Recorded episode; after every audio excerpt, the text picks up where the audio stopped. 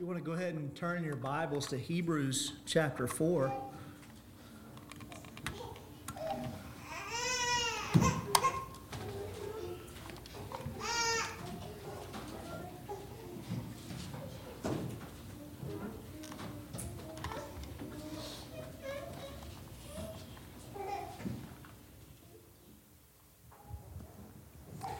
Hebrews chapter 4, and we'll be looking at verses 14 through 16.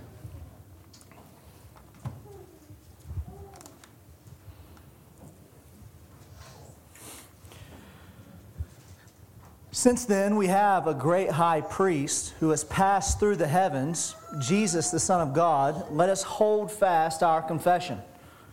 For we do not have a high priest who is unable to sympathize with our weaknesses but one who in every respect has been tempted as we are, yet without sin. Let us then with confidence draw near to the throne of grace, that we may receive mercy and find grace to help in time of need. Let's pray. Father, we thank you for the Lord Jesus, and we ask that you would bless this time. We know that your word will not return void. Father, please teach us from the scriptures. Through the Holy Spirit, illuminate our minds and bless this time. We thank you for the Lord Jesus. Amen. Now, just right up front, just by way of introduction, um, I'd like us to take a, an introductory glance at these three verses. So, if you would, if you look at verse 14, you'll see something there that we are told to do, an, an exhortation um, right away. So, if you see it, I hope you, hope you do.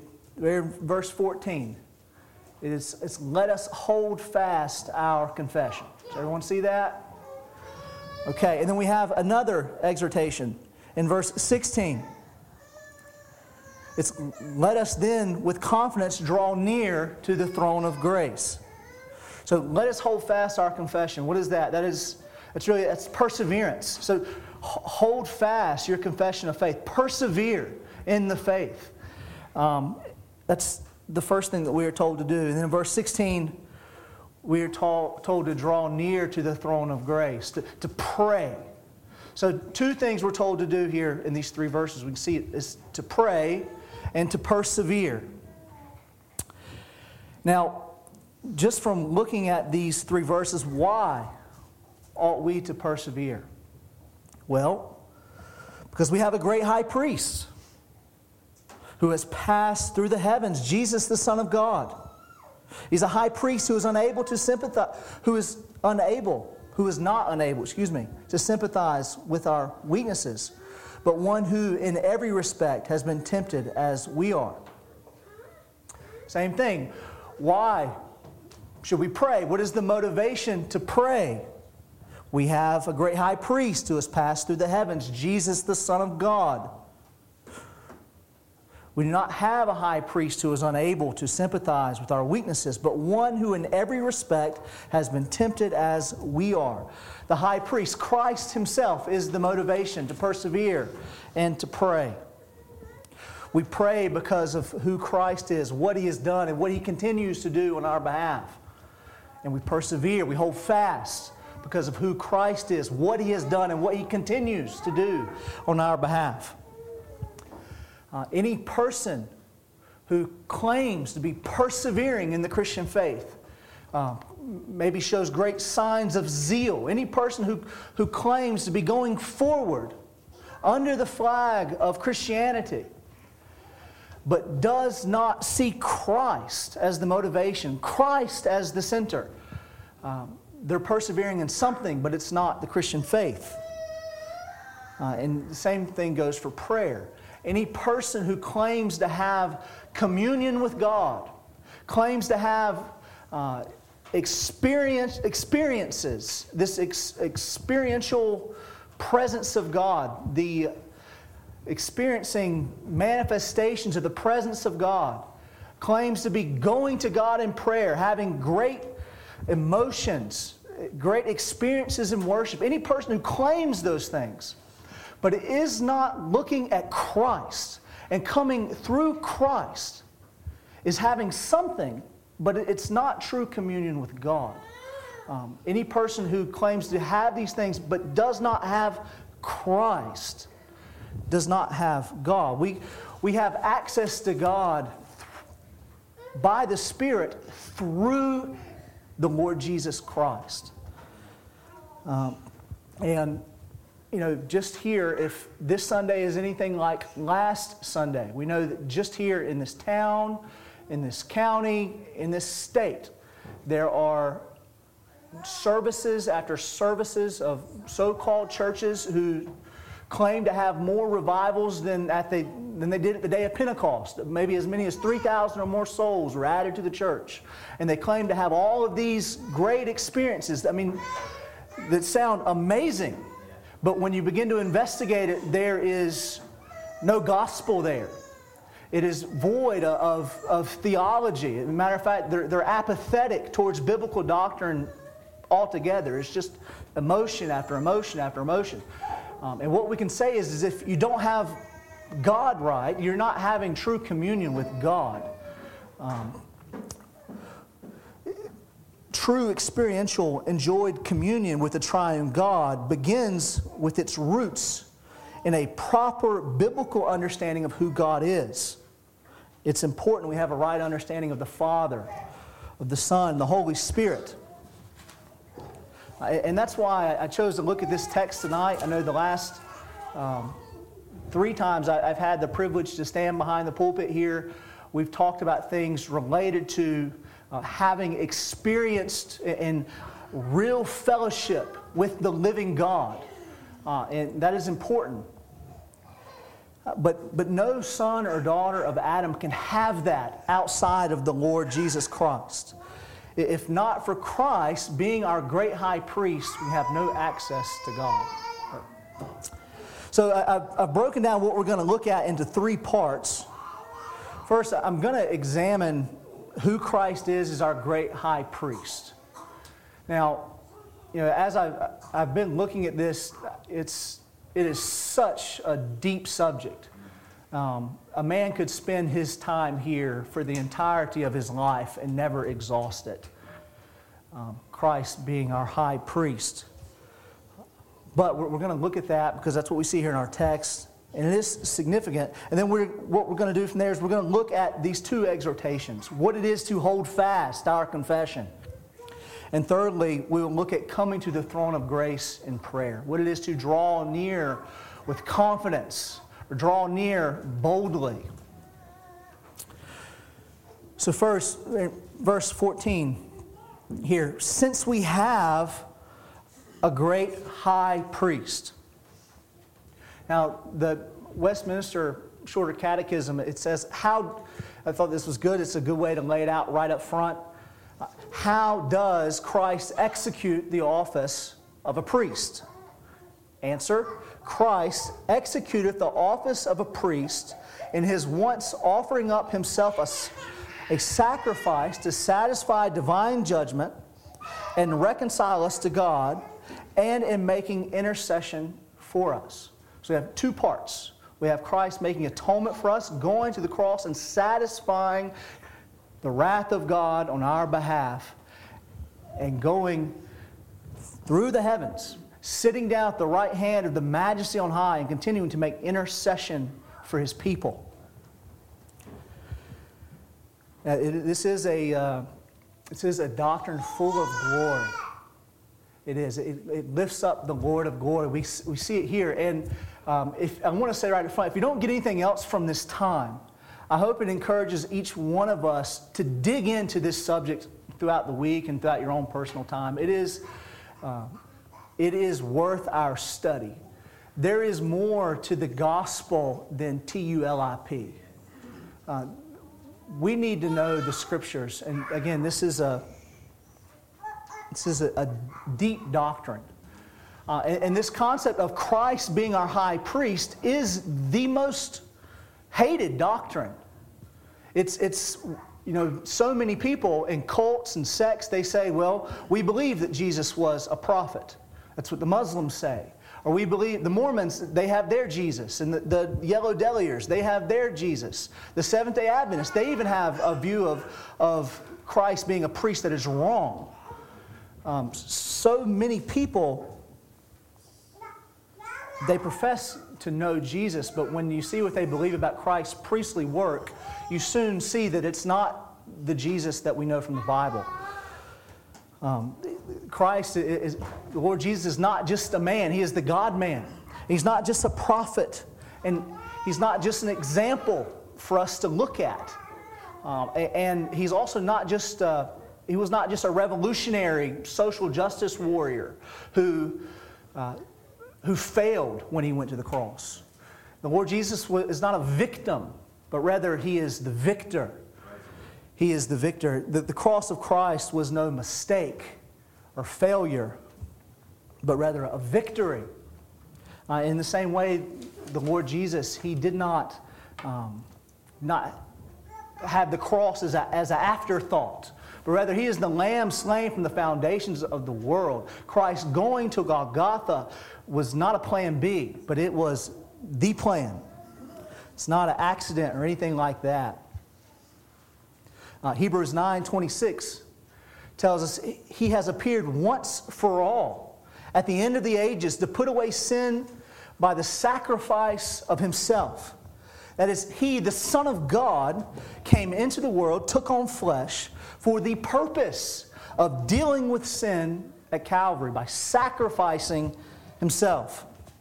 The cross was always the plan the plan from eternity. 1 John 4:10 says that Christ Jesus was sent into the world to be the propitiation for our sins.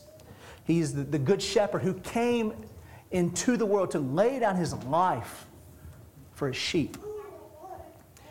He came as a priest to offer himself as a sacrifice, a spotless sacrifice in order to save sinners and to placate the wrath of God. Now, Christ, being our great high priest, is a part of him being our mediator. 1 Timothy 2 5, a verse that we all should be familiar with. For there is one God, and there is one mediator between God and men, the man Christ Jesus. Christ Jesus, the Son of God, the God man. He is the mediator. Now, in the Old Testament, under the Old Covenant, the people of God knew of the mediator through different types and shadows. Uh, what we have is where we have the Levitical priest, the high priest of Israel, as a type of mediator. And he, it pointed to Christ's coming, Christ being the true and final mediator. It was only the high priest that could go into the Holy of Holies, the inner part of the sanctuary, the inner part of the tabernacle, and offer sacrifices. And he could only do that one day a year, the Day of Atonement. And there we see he was acting as a mediator, where he stood in God's sanctuary between was, he stood between God and the people. Again, that pointing to Christ. So he would come and he would bring animal sacrifices and atone for the people's sins. Pointing to Christ as the true and final mediator. Now, the high priests of Israel, as we know, were fallen men. Just men. They were men that were set apart special men, men that were anointed, but they were fallen men. And we know that the blood of bulls and of goats had no power, could never take away sins. Perfection, we're told in Hebrews, uh, was unattainable under the Levitical priesthood. And the Levitical priesthood only ever existed to point towards the perfect high priest, our great high priest, Christ Jesus, the Messiah.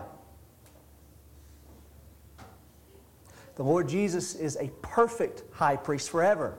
after the order of Melchizedek, who is seated at the right hand of the Father. And again, he ever lives to make intercession for his people. Now,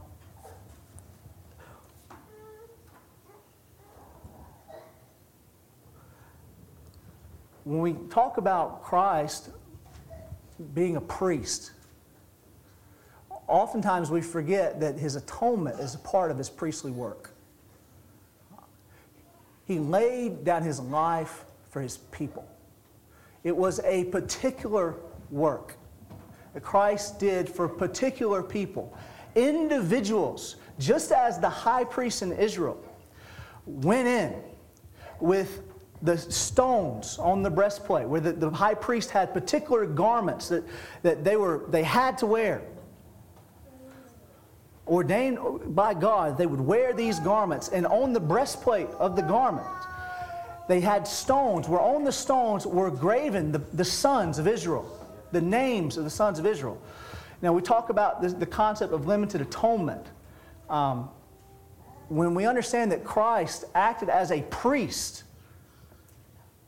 in making atonement for his people, we understand that the priestly work was always something that was done not universally, but for the people of God. And it wasn't just for sin in general, some vague concept of sin, but it was for sins committed, sins in particular, in particular people, and in particular sins committed.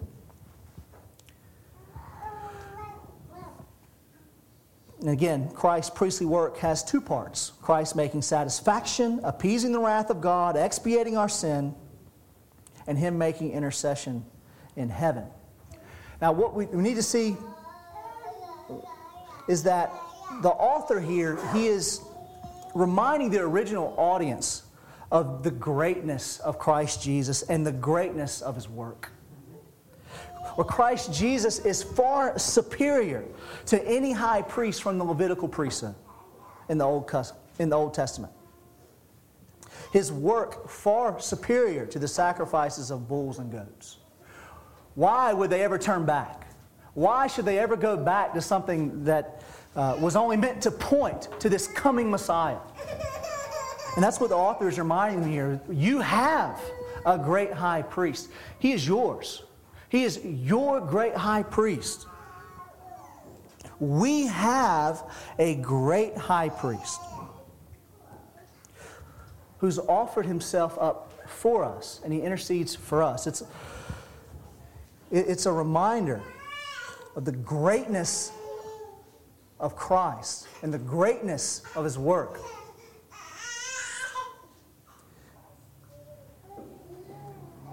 He is before the throne of God for us. He died for us. Though we are, are guilty, we have a great high priest who is a mediator between us and a holy God.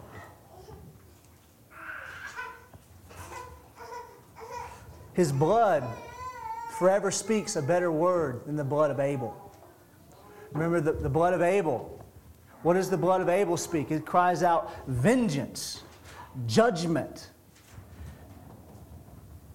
The wounds of Christ, the blood of Christ cries out, Forgive them, have mercy. Forgive them and have mercy. Pardon them. I died for them. We have a great high priest who has passed through the heavens for we do not have a high priest who is unable to sympathize with our weaknesses, but one who in every respect has been tempted as we are, yet without sin. This great high priest, the Lord Jesus, is a man. He is the God man, the second person of the Trinity, who took on flesh. He offered sacrifice for sins, and he sat down at the right hand of the majesty on high. And he is our high priest who intercedes for us Hebrews 9:24 says he appears before the presence of God for us on our behalf. It's a work that he does. It's a work of free grace. We're told that if any man sins, any Christian, we have an advocate with the Father, Jesus Christ the righteous.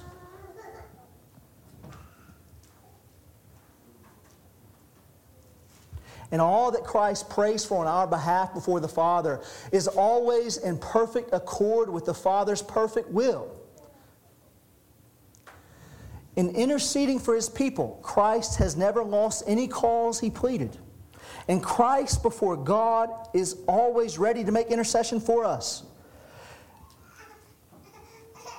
Daily and continually on behalf of his saints, Christ steps in when the sinner ought to be consumed by the wrath of God and presents his blood to the Father. And I could go on and on. Go on and on talking about the greatness of Christ the greatness of this high priest. He is the Almighty. He is the Alpha and the Omega. He is the one who is and who is to come. And He is the priest that is perfect and without sin. We have a, a great high priest who's full of mercy. Full of mercy. Now, if you would, just look over here to uh, chapter 5. Verse 1 it says, For every high priest chosen from among men is appointed to act on behalf of men in relation to God, to offer gifts and sacrifices for sins. He can deal gently with the ignorant and wayward, since he himself is beset with weakness. Now, these are the, these are the high priests, the Levitical high priests. What they did, they were men who, because they were sinners, they're saying that they were beset with weakness. We have a Savior who, was, who never failed to sin. But it says here that it talks about how the high priest could, could deal gently with the ignorant and wayward. How much more the Son of God? How much more our Savior can deal gently with the ignorant and the wayward? He is one who, who took upon himself the form of a bondservant he was despised and rejected by men. He was hated, spit upon, mocked. And yet never gave in to temptation. Every point he endured temptation. He understands our infirmity. He understands the hardships of life. We have a great high priest who can understand and sympathize with our weaknesses, but one who, in every respect, has been without sin. He's been tempted as we are, yet without sin. He is a champion and a victor that we can look to, and who understands us. He looks upon his people with pity. He looks upon his people with mercy, and he loves his people. We have a great high priest who loves us. Christ loves his people. Not only does he die for his people, but he continues loving his people even now. He is at work in heaven for his people.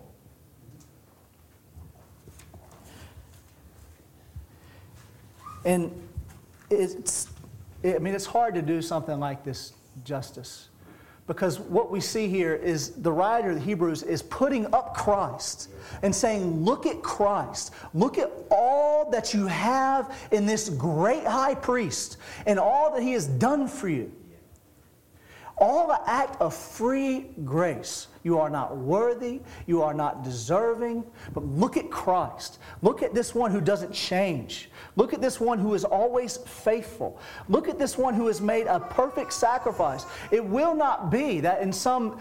Uh, some point in eternity future that the uh, effectiveness of the atonement of Christ loses its, its value and worth where another sacrifice has to be made. That will not be the case. He has offered one sacrifice forever, and it is enough. And it is enough. He is our great high priest, and he continues to make intercession for his people. He takes care of his people in all of their needs. Everything that He has done for us is enough. And God is working all things together for, those who are united to Christ. All things together for good for those who are in Christ. We are accepted in this great high priest. We have access to God in this great high priest. All the blessings are ours in this great high priest. We are accepted in the beloved.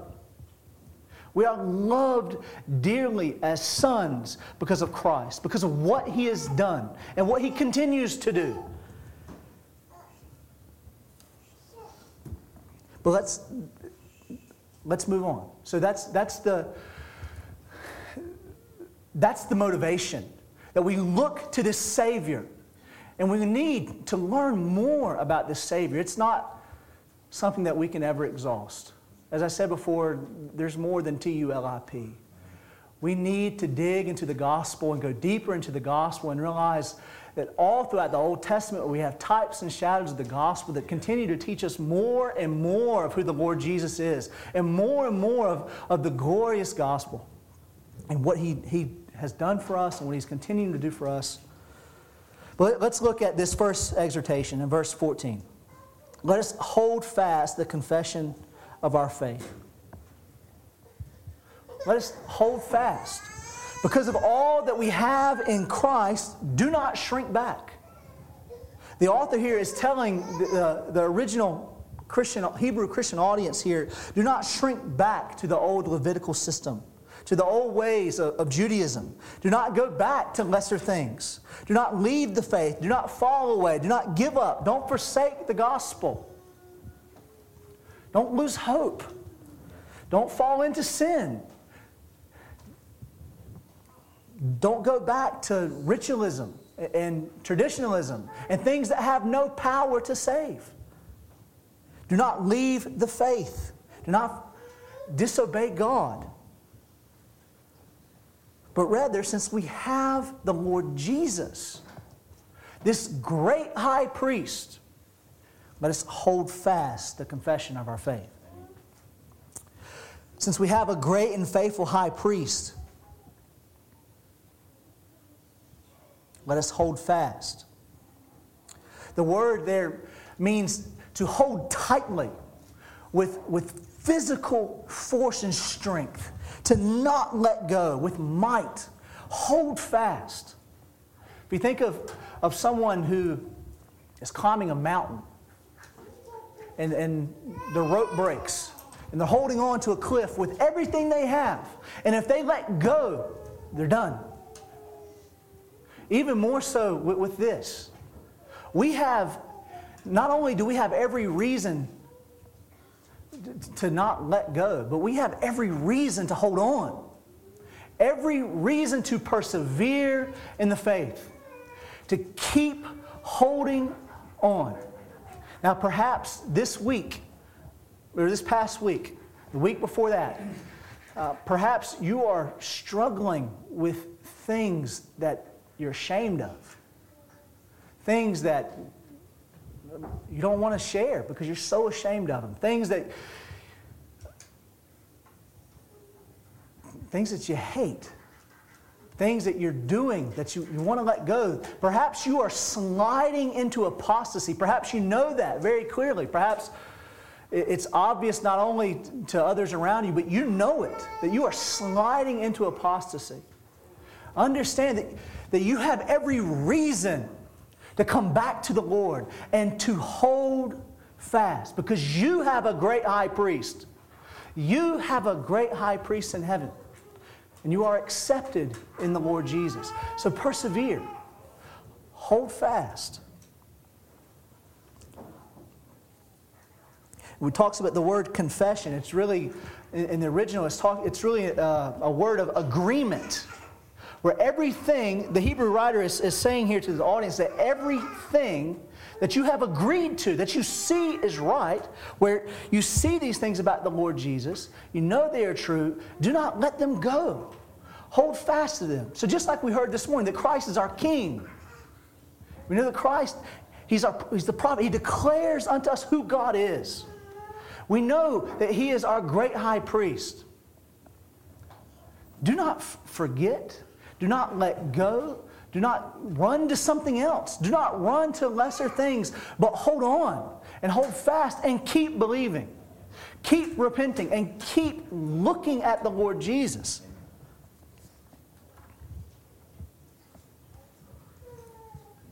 Keep looking at the Lord Jesus. Now, let's look at the second exhortation. Let us then, with confidence, draw near to the throne of grace, that we may receive mercy and find grace to help in time of need. How is it that we can draw near to God in prayer? How dare sinners come to God in prayer? How, how dare you? What gives you the, the audacity to think that you, an unworthy sinner, in all that you have done this week, what gives you the audacity to think that you can draw near to this holy God? How can such a thing be said? What's the answer? It's because we have a great high priest. His work is not a work that's done because we are worthy, but rather he looks upon us and he, he sees our poverty. He looks upon us and pities us. He sees, he sees the sickness and the infirmity of our, of our sin sick souls. And he looks upon us with mercy. And we can come and we can pray with confidence, not frivolity, not um, irreverence, but we can come with confidence knowing that we, we are in Christ, that we are united to Christ, and that we are loved as sons. So we draw near. We draw near. That, that word draw near, it's it's something that the unbeliever doesn't have. So you remember the, the publican who, who beats on his breast. The scripture tells us there in Luke that he, he, he was a man who was far off when he beat on his breast. And then he left. He went home justified. The justified man is not far off, but the justified man is near. In Christ, we have been brought near into the family of God, and we are loved as sons. But it's all because of Christ. Apart from Him, we have no part with God. That's why it's so important that we have a right understanding of Him laying down His life for us, Him interceding for us. It's all about Christ for us. Apart from the Lamb slain from the foundations of the world, we have no hope. Apart from Christ Jesus laying down His life, shedding His blood for sinners, we have no, no hope. But we can come. We can come near to the throne of grace. John Bunyan is really good on this topic where he talks about there are different thrones. There's a throne of judgment. But we come to the throne of grace. As believers, we come and we receive grace from God. We come and we draw near with confidence. So remember this week, that the mercies of the Lord are new every morning. What's that talking? It's, it's talking about the richness of the mercy of God. That day after day, we have, each one of us, maybe we're maybe you're so blind that you don't know this if so that's probably that's a problem but each one of us has a rap sheet that's that's terrible day after day and i don't say that to dismiss sin in any way. It's terrible. But we are told that if we confess our sins, He is faithful, just like we heard last Sunday night, He is faithful and just to forgive us and cleanse us of all unrighteousness. And just simply what I want us to see in this text that because of who Christ is, because of what He has done for us and what He continues to do for us, because of all that we have in Christ, we can come. We don't have to wait. Paul Washer talks about uh, you know, how, how people put themselves in a penalty box. Well, once I, once I do these uh, practical religious duties and I get this in line and I do devotions for two or three days in a row and I pray and I, get, and I check off these things, then I'll come. Or once I feel bad or I, I lay around in the bed and eat a couple jugs of ice cream or whatever the case may be, then I'll get right. or after, I'll, I'll, I'll wallow in, in depression and pity or whatever till Sunday, and then Monday, next Monday, I'll start over. We don't have to do that because we have a great high priest